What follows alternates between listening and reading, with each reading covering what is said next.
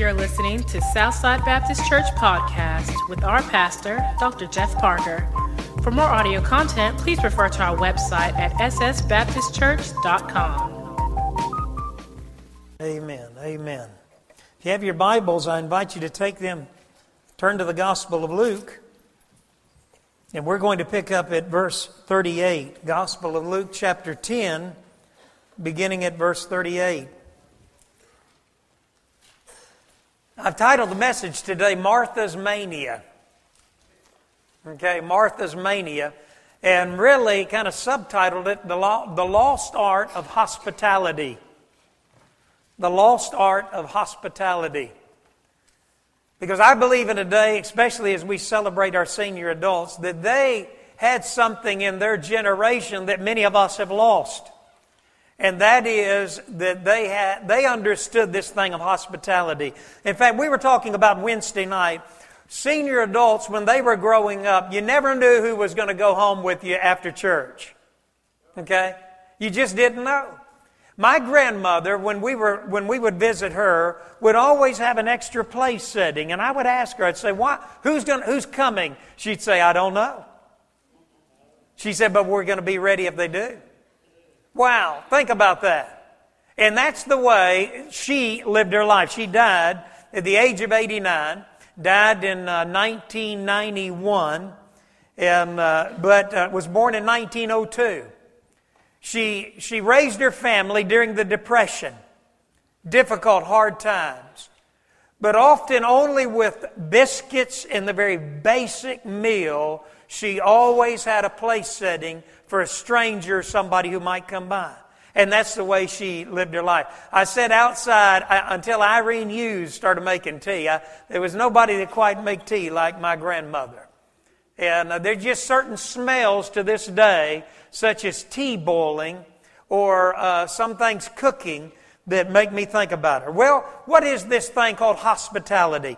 In Luke, and we've been in the Gospel of Luke, Luke is writing to his friend Theophilus. He's the physician. He's giving a chronological order the life of Christ. And as we have moved through the book, now we're coming to a time where Luke tells us that Jesus is turning his attention toward Jerusalem. He's heading toward Jerusalem. He's heading toward the cross. As he makes his way toward Jerusalem, he comes to a small community called Bethany. Now, Bethany is about two miles, just two miles walking distance outside of the city of Jerusalem. And if I, and if I remember, it is on the side of the Mount of Olives. So as Jesus is coming to Jerusalem, he comes to this town called Bethany, and it is there that he has dear friends. In fact, in John chapter 11, verse 5, it was said by John the Beloved that Jesus loved Martha and Mary and Lazarus. He loved them. In fact, when he raises Lazarus from the grave, and that occasion in John chapter 11, he wept, he cried over the death of Lazarus. He loved this family. He was excited, no doubt, because Martha opens up her home and says, Look, Jesus, we want you to come. There's something about when people say, Hey, what are you doing for lunch? Why don't you come home with us? Don't happen much, does it? But boy, it's good when it does. Mostly if they're good cooks. Steve, Steve was talking about his grandmother. Man, you ought to see his face. He looked like a little boy. He got all excited. He said, Man, my grandmother, she'll kill me. He said, She's the worst diet. She's a dieter's nightmare. But he went on, he said, Man, my grandmother, buddy, she knows how to cook. And he got, he got a little bit of the Holy Ghost. I mean, he just got excited. We about had revival as he was talking about his grandmother's cooking.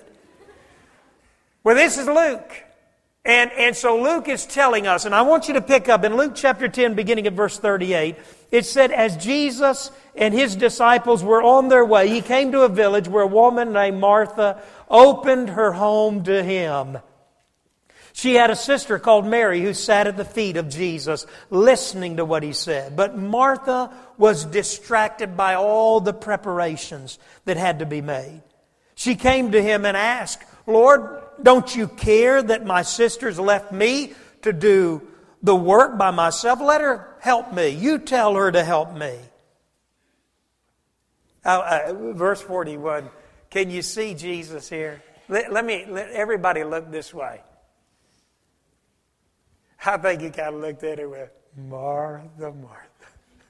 You ever look at somebody, you go, you ever look at your kids sometime, you know, and you look at them and you just, you call their name and you call it a couple times and you just go, what am I going to do with you? This is the Spirit. I want you to look at verse 41. Martha, Martha, the Lord answered, you are worried and upset about many things, but only one thing is needed. Mary has chosen what is better, and it will not be taken away from her. That is a powerful statement. I want you to notice there's three things I want you to see. First of all, Martha opened her home. Look at, look at what he says there in verse 38. As Jesus and his disciples are on their way. Now, Luke is telling Theophilus, he says, listen, Jesus and the disciples are on their way to Jerusalem. They're on their way to the cross. This is a heavy, difficult time in the life of Christ. And here Martha comes out there and says, listen, Jesus, we want you to come. And she, and the Bible says in verse 38 that she opened her home to him.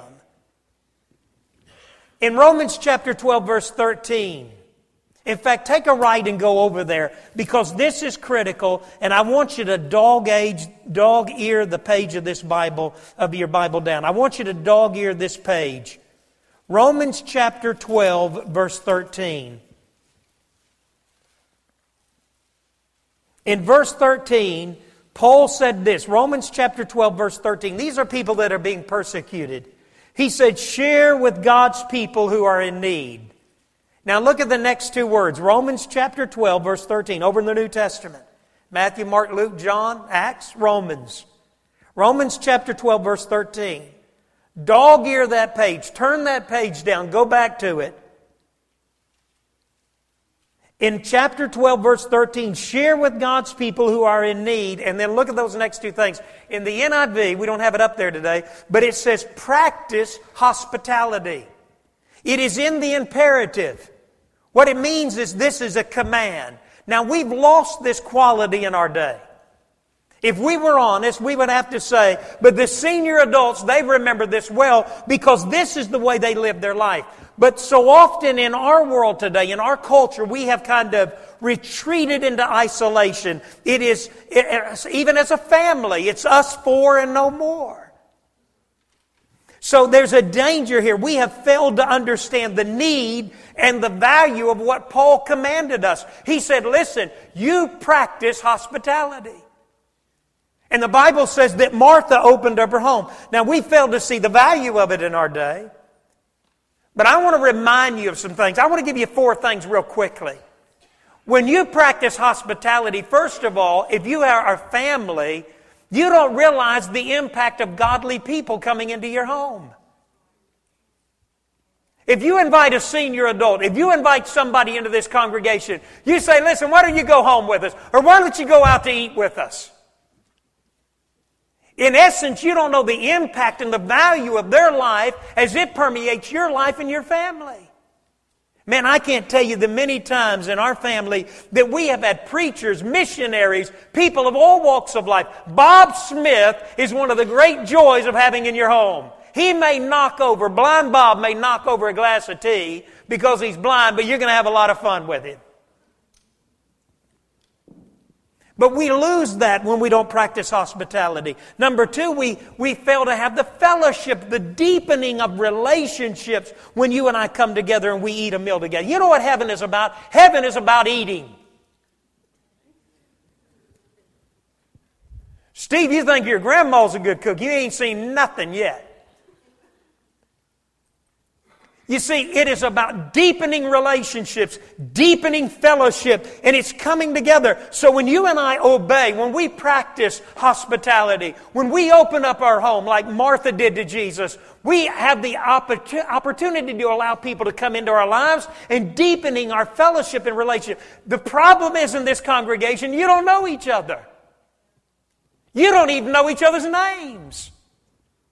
And I can tell you why because most of us do not pray. I want to invite you to Dwayne and, and Ramona's this afternoon because you'll have a good cup of coffee. Jeff, I'd like to invite you and, and Leanne over to Ramona and, and Dwayne's because these are two coffee connoisseurs. They will have a ball with each other. Man, listen, they're going to have a good time. Is that all right? Did I step out of line here? No, I'm really teasing. We need to pray. Ramona's mother has cancer and, and she's struggling right now. We really need to pray for Ramona and Dwayne. But this is a precious family. But you see, I'd love for these two families to get to know each other. I can tell you one thing that's one of the sweetest spirited men I know on this earth, Dwayne Mahorter. And I can tell you one thing it would do, it would do Cade a lot of good to be around Dwayne. You see, it deepens fellowship. Sheila told me yesterday we were talking, and I said, I, I got to ask you something. I said, Is David and Debbie Lott going to be there tomorrow? She said, I think so. I said, Man, that's good. Boy, I get excited when David and Debbie are here. You see, there's deepening of relationships. And thirdly, there's ministry. You know what the Bible says? The Bible says when you and I practice hospitality, when we do that, we are entertaining angels unaware. Jesus said, When you've done it unto the least of these, my brethren, you've done it unto me. You know what Jesus said? He said, You haven't even given a cup of cold water that I won't reward it in heaven one day. Wow. So the scripture says that Martha, she opened up her home. Think of the blessings that Martha would experience. You know what Jesus said to his disciples? Listen to this. Jesus said, Disciples, when you go out, he sent them out. He said, Now, when you go into home, this is the first thing he said. You know what you do? When you walk into that home, he said, Pronounce a blessing. Can you imagine when Jesus walked into the home of Martha? Let me tell you the first thing he did. He would do only what he told his disciples to do. The first thing Jesus did, he walked into the home of Martha and Mary and Lazarus, and the first thing he did was pronounce a blessing on that home. Wow. And so she opened up her home. You know, I wrote down here just something I thought about. I, people who are reluctant to open up their home are also reluctant to open up their heart. If you're reluctant to open up your home, then chances are you're reluctant to open up your heart and your life. And so she opens up her home. Now, how do you practice hospitality? Real quickly, this is the reason. You know, hey, I'm not stupid. I've been, I'm 55 years old, been in the ministry over 30 years. You know why I'm never in your homes? I know why I'm not in your homes. Because your, homes is a, your home is a mess. You don't have to tell me. I go up to homes sometimes, knock on the door. Shh.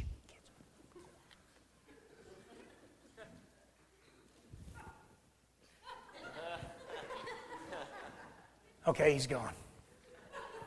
You know what? I, you know what I've learned to do. A lot of times, what I do is I run back to the door again, try to catch you.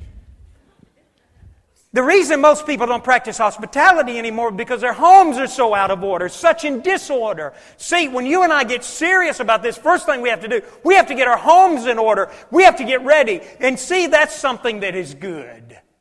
Do you know what God said about his home? You know what Paul said the, to the church at Corinth? He said the church should be decent and in order. God even requires that. So your home has to be in some sense of order. Number two, you've got to, you've got to, it takes some work. It's like dating. It takes some work, but man, it's a great thing. Number three, it gives you role models for your kids, which we talked about a moment ago. Number four, it gives you fun and fellowship. It's fun to, to practice hospitality. You'll enjoy it. Jack Stack, who was a, a, Gideon speaker and a millionaire who lived in Meridian. Years ago, this church, some of you may remember this. Years ago, on a Gideon Sunday, we were to get a Gideon speaker. I didn't know any. I'd pastored in Meridian. I'd had an opportunity to meet or to talk to Jack Stack one time. Now, this man is, this man is so powerful that I believe that when he died, Charles Stanley preached his funeral. Now, Jack Stack, I called the Gideons and I said, listen, can we get Jack Stack? The guy laughed. He said, he said, I can tell you this much. He said, Jack Stack is booked for three years in advance. He said, you'll never get Jack. And I said, well, would you mind if, I gave, if we give it a try? And he said, well, here's his number. I called him Jack Stack answered. And he said, well, he said, yeah, I remember you pastored out of fellowship. He said, you know, strangest thing. He said, I had a cancellation this Sunday. He said, I'll be glad to come. Now, some of you in this room, you had an opportunity to hear Jack Stack. You may not remember. He was as big wide as he was tall. Looked like a bowling ball. Drove an old station wagon. Multi-millionaire. Afterwards, I, I walked out and I said, Jack, what are you going to do? He said, Well, I'm going to head back home. I said, Listen, before you head back, why don't you, you're going to be on your way. Why don't you stop? I kind of had to plead with him, plead with him a little bit. I said, Jack, why don't you come by and just spend some time with us? So here we had this old multimillionaire pulling up in our driveway. We just put out what we had. We sat around there till about three or four o'clock in the afternoon. We laughed, we cut up, we joked around. It was like having Clyde Harris come visit at your house. They kind of look alike. And, and, and, and we just had the best time. We received a card later. I don't know if it, was, if it was from Jack or if it was from his wife after he died. We received a letter from this millionaire. Listen to what he said. He said, that was the most enjoyable day that I've ever had in my life.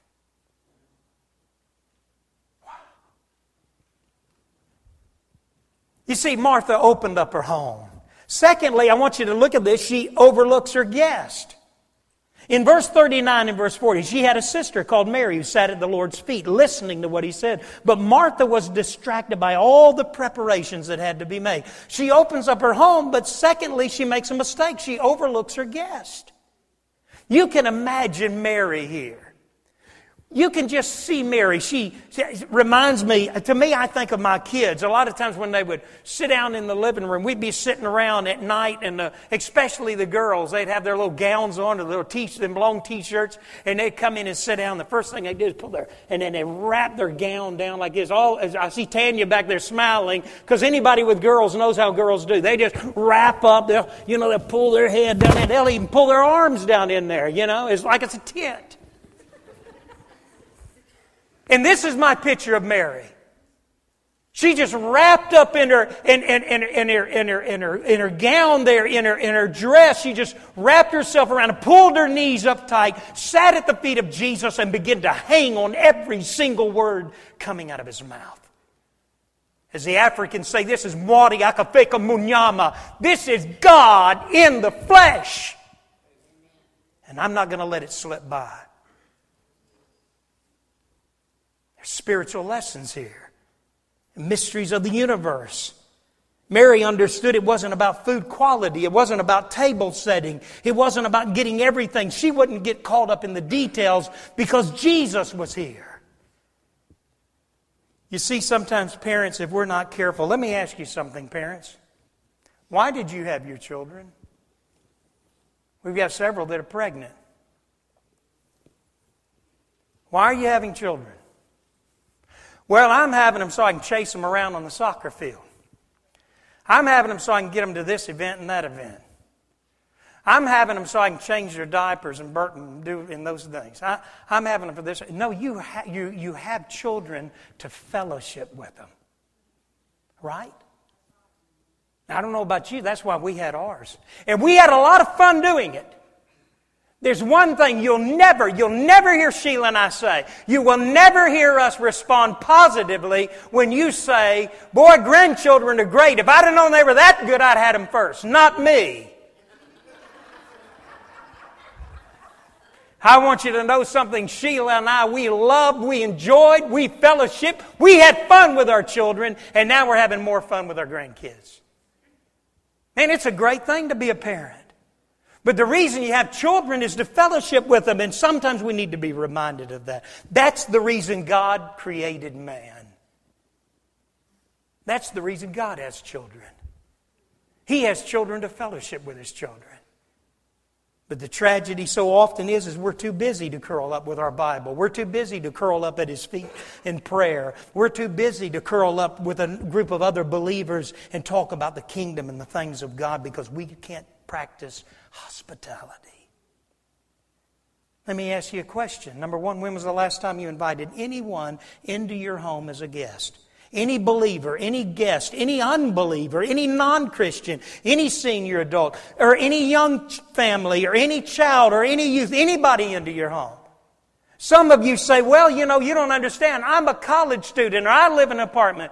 Tamara Glenn one time invited Sheila and I to eat in her home. She was living in an apartment as a student. She apologized repeatedly. We will never forget her hospitality and how much fun we had that day with, with Tamara Glenn. You can invite us to your dorm room and we'll come. We'll laugh by you, while you struggle with something on a, on a hot plate, and we won't tell MC or Jackson State or wherever you are that you use hot plate. When was the last time you had somebody into your home? Uh, secondly, number two, when was the last time you invited someone to be a part of your family? There's some senior adults, there are young people, there are people in this room, they don't have family. And you have the opportunity, the opportunity to open up your family and wrap your arms around somebody and bring them into your family and make them feel a part of your family. Boy, what a great thing that is. Let me ask you number three when will you start? When are you going to start practicing hospitality? Well, I'm going to do it. I'm going to do it one day. If we get moved, if we get in this house, or if we could just get a step up, we're looking at another house. And If we ever get there, we'll have more room.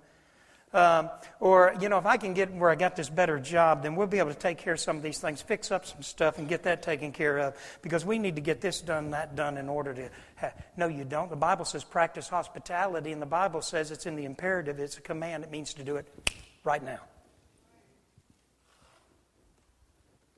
She opens up her home. But the tragedy is she overlooks her guests in verse 40.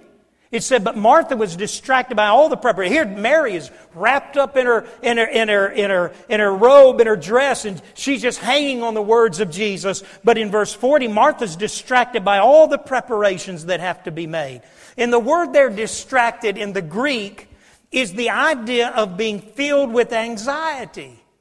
The word anxiety, perispao, is this idea of being pulled in many different directions. She is anxious, she's overoccupied, and she's lost her focus. She forgot what she she had opened up her home. She invited Jesus to come in, and now she was overlooking the guest. She had lost her focus. She had lost fellowship. She's not fellowshipping with the Lord. She's too busy being caught up with distractions. She's not only lost focus, she's lost fellowship, she's lost the future. Listen, think about this. One day, they are going to take Jesus' body, they're going to anoint it, they're going to bury it. They're going to put it away. Now, yes, they're going to experience him again when, he resurrect, when he's resurrected. And yes, they're going to see him for the next 40 days. But then he's going to ascend to the Father. Let me ask you something. What are they going to do after that? Hear me. She lost the future. Do you know what Mary would do sometimes? Mary, would, Mary was probably in there in the kitchen she'd be cooking. She'd start laughing, saying, You know, Martha, you remember when Jesus, right before he came, he told that funny story about Elijah. He told how he, and he, he told how from heaven the perspective of Elijah on Mount Carmel. Do you remember when he was unfolded? Do you remember, Martha, do you remember when I asked him how many stars there were? And he started laughing. He got so tickled. He's, he was laughing so hard. Tears were trickling down his face. And he laughed and he said, Mary, you are so funny. Do you think you have the mind or the capacity to understand how many stars are in heaven? I can tell you what happened. And Martha, this is what Martha did. Martha got tears in her eyes. She said, No, I don't remember because I was so caught up in that silly meal that I forgot who was in the house. Let me tell you, young people, listen to what I'm telling you. I've, I, in over 30 years of ministry, over and over again, this scene Here's the scene, always. Okay, been there more probably than anybody in this room. I've watched children bury a parent. Okay, this is how it goes. They go to bury their parent, and they go into that they go into that funeral parlor, and they're the first ones there. They have at least 30 minutes, sometimes longer, where they're there alone by themselves with their parent. Okay, and their parent's deceased. It's time for them to spend alone with their parent. before the crowd starts coming in and paying their respects. They'll gather. I've been there. I, am in there so many times because they invite me in to have prayer and to be with them. So I'm gathered with them around that. And as we're waiting, it, it, it takes a little while. And then finally, what will happen? It always happens siblings start telling stories. you remember when Mama fixed it? You remember that time Mama tried to cook that? And uh, you remember we were in the kitchen? You remember that time Dad? You remember that time Dad took us fishing? You remember that time? And they start talking, they start telling all these stories. Do you know what happens over and over again? One sibling will look and say around that coffin, No, I don't remember. I wasn't there.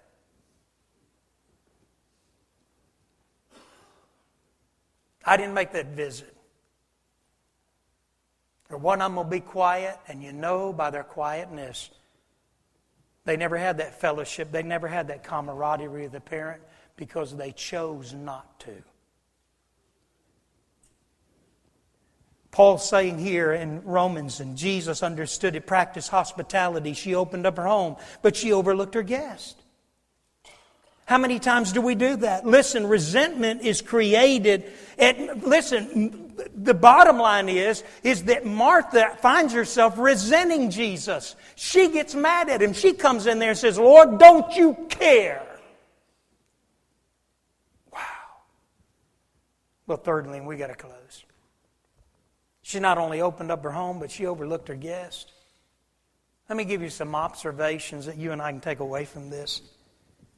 With all the tenderness in the world, Jesus, listen to what he says there. He says, Martha, Martha, verse 41. Do you see it? Such tenderness. You know what he says here? He says, Martha, Martha, you are worried and upset about what things? How many things? Many things. He says, Martha, with all the tenderness, he said, You're upset, you're troubled, you're distracted, you're pulled in many directions. You are destroying, listen to this. Everybody look this way. He was saying, Martha, you are destroying relationships because you do not know how to do hospitality right. You're destroying your life, Martha. And you're destroying the relationship, Martha, between me and you and between your family and between others. Some people think it's cute to be OCD, obsessive compulsive disorder. But some people, all they have is a clean house and they don't have nothing else. You see, there's a balance here. Some of us would do well to come one Sunday, bring a six pack of cokes and a pack of Nabs and sit around in the parking lot or under that shade tree over there and begin to understand what senior adults understood all their years of growing up. Some of us would be good to bring a, bring a, a, a, softball and gloves and a, and a bat and go down there without us having to organize and put something together and bring cokes and Nabs, sandwiches and just junk. Bring it down there and just fellowship as a family. You say, well, we play ball out all the time. I know how you play ball. You play like I did. Let's go, kids. We've got to get you to the ball field. Let's run through McDonald's and grab you a Happy Meal on the way out.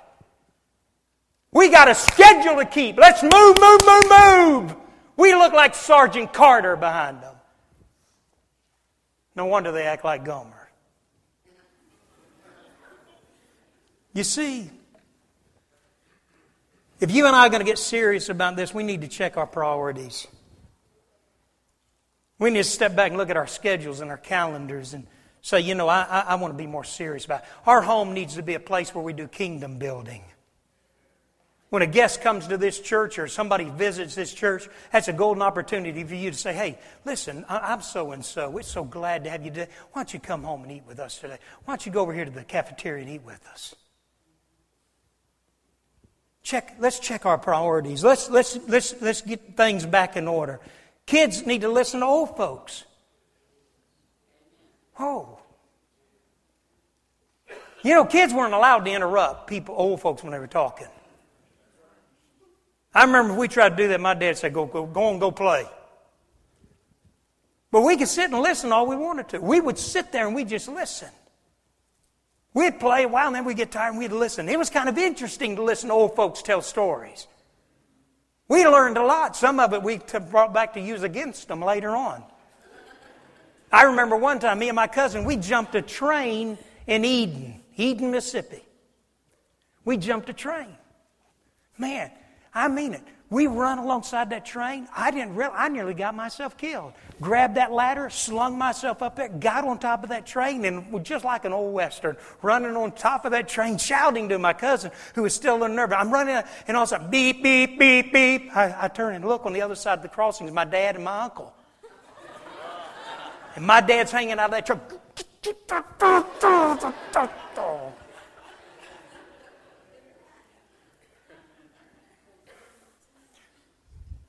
The only problem was when he got ready to discipline me, I said, Dad, you said you did it all the time. I heard you.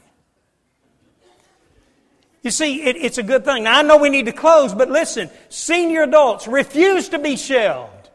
Senior adults, open up your home. Invite these young families in, invite some of these young couples in, and teach them about life. This is not old folks or young folks. God commands the body of believers, you practice hospitality. Get involved. But I want to say one more thing before I close. And I want you to hear my heart. In fact, I, I said this. I even wrote in my notes, and I know we're late. But I said this stay calm, Jeff. I want to ask you to do me a favor. Be careful whose feet you're sitting at. Okay?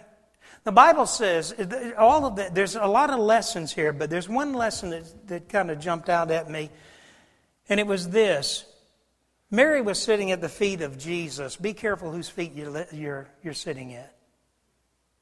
We live in a day when a lot of times you and I, spiritually, get a lot of spiritual education from other sources. Okay? People are drawn now to charisma rather than content. People can follow charisma more than content. We're in an age of information. There are websites, there are books, there's conferences, there's big name preachers, there are big name spiritual leaders, there's all kinds of things out there. There are big churches out there. And if you're regularly listening to any other spiritual voices, I want to encourage you to ask your pastor. I want you to take your Bible and look at Hebrews 13. Look at Hebrews chapter 13, and you say, Oh my, here we go again. I'm ready to go. Well, you're getting ready to go, I promise you. Give me about five minutes, maybe not even that long, if you're real good and you look real closely. Hebrews 13, 17. I want you to look at this. It says in Hebrews 13, 17, right before the book of James, it says, Obey who? Obey your leaders. And, and do what? Submit to their authority. That means come under their leadership, come under their authority. They keep watch over you as men who must do what? They give an account. Obey them so that their work will be a joy and not a burden, for that would be of no advantage to you. Have you ever been listening? Let me, let me ask you something, parent. Have you ever, has your child ever said something and you, you just look kind of shocked and you go, where did you hear that? Come here. Where did you hear that? Who told you that? Do you know sometimes as a pastor I want to do that? You know, the other day I was um, coming into the office in the morning and I walked by Steve's office and I spoke to Heather and I spoke to Steve. Well, Steve didn't speak back. I thought, well, that's strange. So I went in there and made coffee. It kind of irritated me slightly. I wonder why he's not speaking this morning. And then I walked in his office. He had these things in his ears. I didn't see them. And uh, I said, uh, I said, uh, now I never asked Steve, what are you listening to? I never asked Steve, what are you listening to? Because I don't want to embarrass him because Steve is a footballaholic. So in, on, in the morning, it would be like Steve to be checking to see the draft, to see the negotiation process in the NFL. I mean, you know, this guy's a walking encyclopedia. So I never want to embarrass him. So I've never, I've never, and all the time I've known Steve, never have I asked him, what are you listening to? But on this day, I walked into his office and said, what are you listening to? And Steve told me. And, and, and, so, just like a parent who's, who, who watches over a child, and not meaning that he's spiritually immature, but I'm his pastor, even though he's a staff member. And so Steve told me, well, I went down and I thought, well, I'm going to do some investigation. So I went down to my office, pulled up the website, and began to do a little investigation. I went to the man that he was listening to, went down to his question and answer section, and as I listened to that, I got angry because there was such arrogance. He was talking about buying a vehicle, buying an avalanche with, uh, uh, with leather seat, and on and on he went, and, and, and, and he paid for it in cash, and that irritated me. And then he began to do an exegesis of the word evil. And I still, I asked Reggie, I said, Reggie, you come and listen to this. Am I missing something? Reggie got mad. I asked Matt Scapel, my son in law, said, You listen to this. Matt Scapel got mad. And both of these men who are fluent in Greek, who know Greek well or are learning Greek, said, I'd never heard that said of the word evil before being poverty. And of course, it was health and wealth, and he began to talk about everybody ought to be well, and if you're not well, it began to come across as sin. In fact, at one point, he was joking around about the scripture and so flippant about it, and then on top of that, he went on to talk about cancer and began to laugh, and the congregation was laughing with him about cancer. I'm like Adrian Rogers. I tell you what, you got the gift of healing, you meet me down here after the service. Let's go to Batson.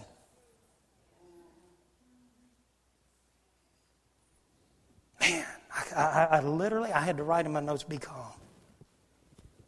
You and I need to be careful who we listen to. You may say, well, wait a minute, Brother Jeff. Are you mean to tell me that you're more spiritual than I am? I'm not saying that. And I don't want to be a dictator. I'm not, listen, I'm just your pastor.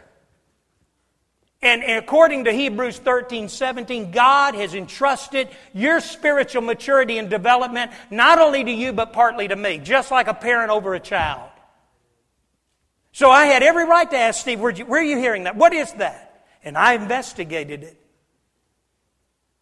Now listen closely. Be careful whose feet you're sitting at. You're in a day of an enormous amount of information. And you may say, but I'm, I'm a strong spiritual person. So was my grandmother. But my grandmother was a consistent follower of PTL and Jimmy, Jim and Tammy Bakker. She gave money she didn't have to the PTL ministry and to Jim and Tammy Faye. And ultimately, there was moral and ethical and doctrinal issues that crippled that ministry because it was not of the Lord. Let's stand. You say, Brother Jeff, how serious are you, are you of this? I was reading Time Magazine. The cover of Time Magazine is Rob Bell's book, Love Wins. Love Wins. It's written by Rob Bell. Time magazine devoted to the, co- the cover to that book. This young man is a successful pastor in America, a very influential pastor. Eugene Peterson, who wrote, who helped bring together the Bible in the form called The Message, gave commentary to this book, Love Wins. When I read Time magazine and I read that, I immediately went and got Rob Bell's book, Love Wins. I read it one time, taking notes, dog earing, spent, listen, I spent a day because I knew that this would influence our young people. I'm reading it a second time. I've sat down with some of our leadership and said, listen, be careful, be careful, watch this. Poor exegesis here. Listen, I may not be pastoring a big church, but let me tell you why I'm not. Because I chose not to. Okay? I may not hold a position in a seminary as a professor. It's not because it's not been offered, it's because I chose not to. But I can tell you this much I love everybody in this room. And you and I need to be careful at whose feet we're sitting at and what we are listening to. Because if it is not in line with the Scripture, let me give you, let me give you something. You, you take this away and you think about it. Mom, if you want to, if you want to listen to something, moms, if you want to listen to something that will change your life about motherhood, go to In Touch Ministry, Dr. Charles Stanley. Go down and you'll see on that web page about Dr. Stanley's mother. Click on that and go to the video where he preaches a sermon about his mom. Mom, it will change your life. I listened to it as a man in London, England, sitting in a coffee shop. And the first thing I wrote is every mom needs to listen to this. If you've got marital problems, Dr. Willard Harley is a tremendous writer. He wrote a classic, His Needs, Her Needs. If you want a devotional book, Oswald Chambers, My Utmost for His Highest. If you want a man that will stir your heart with conviction and passion for the things of God, listen to LWF. Go to LWF, Love Worth Finding, and listen to a man such as Adrian Rogers. If you want to read what Baptists believe and why we believe it, Read the, a great man by the name of Herschel Hobbs who wrote the Baptist Faith and Message. And all of our, listen, every doctrine that Southern Baptists hold to is not based on man, it's based on Scripture. We are called people of the book. If you want to listen to something, or if you want to read something, go to the Bible. Don't go to people's interpretation about the Bible. If you want a commentary, get Matthew Henry's commentary. Finally, listen to this. Go to our website. There is a series on relationships that every person in this room needs to go back and listen to, including me. On relationships. There's a series on the home and the family, on marriage. You and I need to go back and listen to that sometimes. There's a series on the Gospel of Luke that's been going on. We need to listen to that. My friend, I'm not trying to be your dictator. I don't want to be. But I can tell you what I am trying to be. I'm trying to be your pastor. Let's pray together. Our Heavenly Father, Lord, we come to you this morning. And Lord, I know it's been a long message. But Lord, there are things here in this passage of Scripture that we need to hear. Because, dear Lord, there's some of us, we've opened up our home, but we haven't opened up our heart. There's some of us, we've opened up our home, we've opened up our heart, but we've overlooked our guest, Jesus. We live our lives as if He doesn't even live here, pointing to our own chest. Dear Lord, there are things that we need to learn. We need to be careful whose feet we're sitting at. Lord, we need to weigh everything that we listen to. This is not based on popular theology or what we believe or what we think. It is the Word of God. Father, we, we need to, dear Lord, weigh everything that we listen to, that we hear, that we read, and base that on the Word of God. Father, I'm accountable. I'm accountable to the deacons, to the staff, to the membership of this church, and ultimately to a denomination. If I get too far out in left field, if I begin to preach things that are theologically and doctrinally unsound, then, dear Lord, there are people that are going to be in my face. But, dear Lord, people who live on, in another state, people who have a website somewhere or written a book somewhere, there's nowhere that I can call them to a level of accountability. That's why we're members of a local church. Father, I pray today that we would practice hospitality. That, dear Lord, we would be known as a friendly congregation that opens up its, not only opens up its home, but opens up its heart. Inviting each other, saying, Why don't you come with me? Why don't you eat with us today? Father, I pray, dear Lord, most of all, that if there's one here that's never opened up their heart to Jesus, to you, Lord, may they do that even now. And Lord, we'll give you the glory in the name of Jesus. Amen. I'm going to invite our counselors to come, and the altar's open. I know it's late. I know I've gone a little long. But this was such a burden that I just simply couldn't shorten it. And if God is speaking to you, you come today. If you've never received Christ, you see, He doesn't want you to open up your home, He wants you to open up your heart. And he said, Behold, I stand at the door and knock. If any man hears my voice and will open up the door, open up the door of what? Of their heart. He said, I will come in and fellowship with them and they with me. Would you come today? If you've never given him your life, you come. You come. May never be a moment.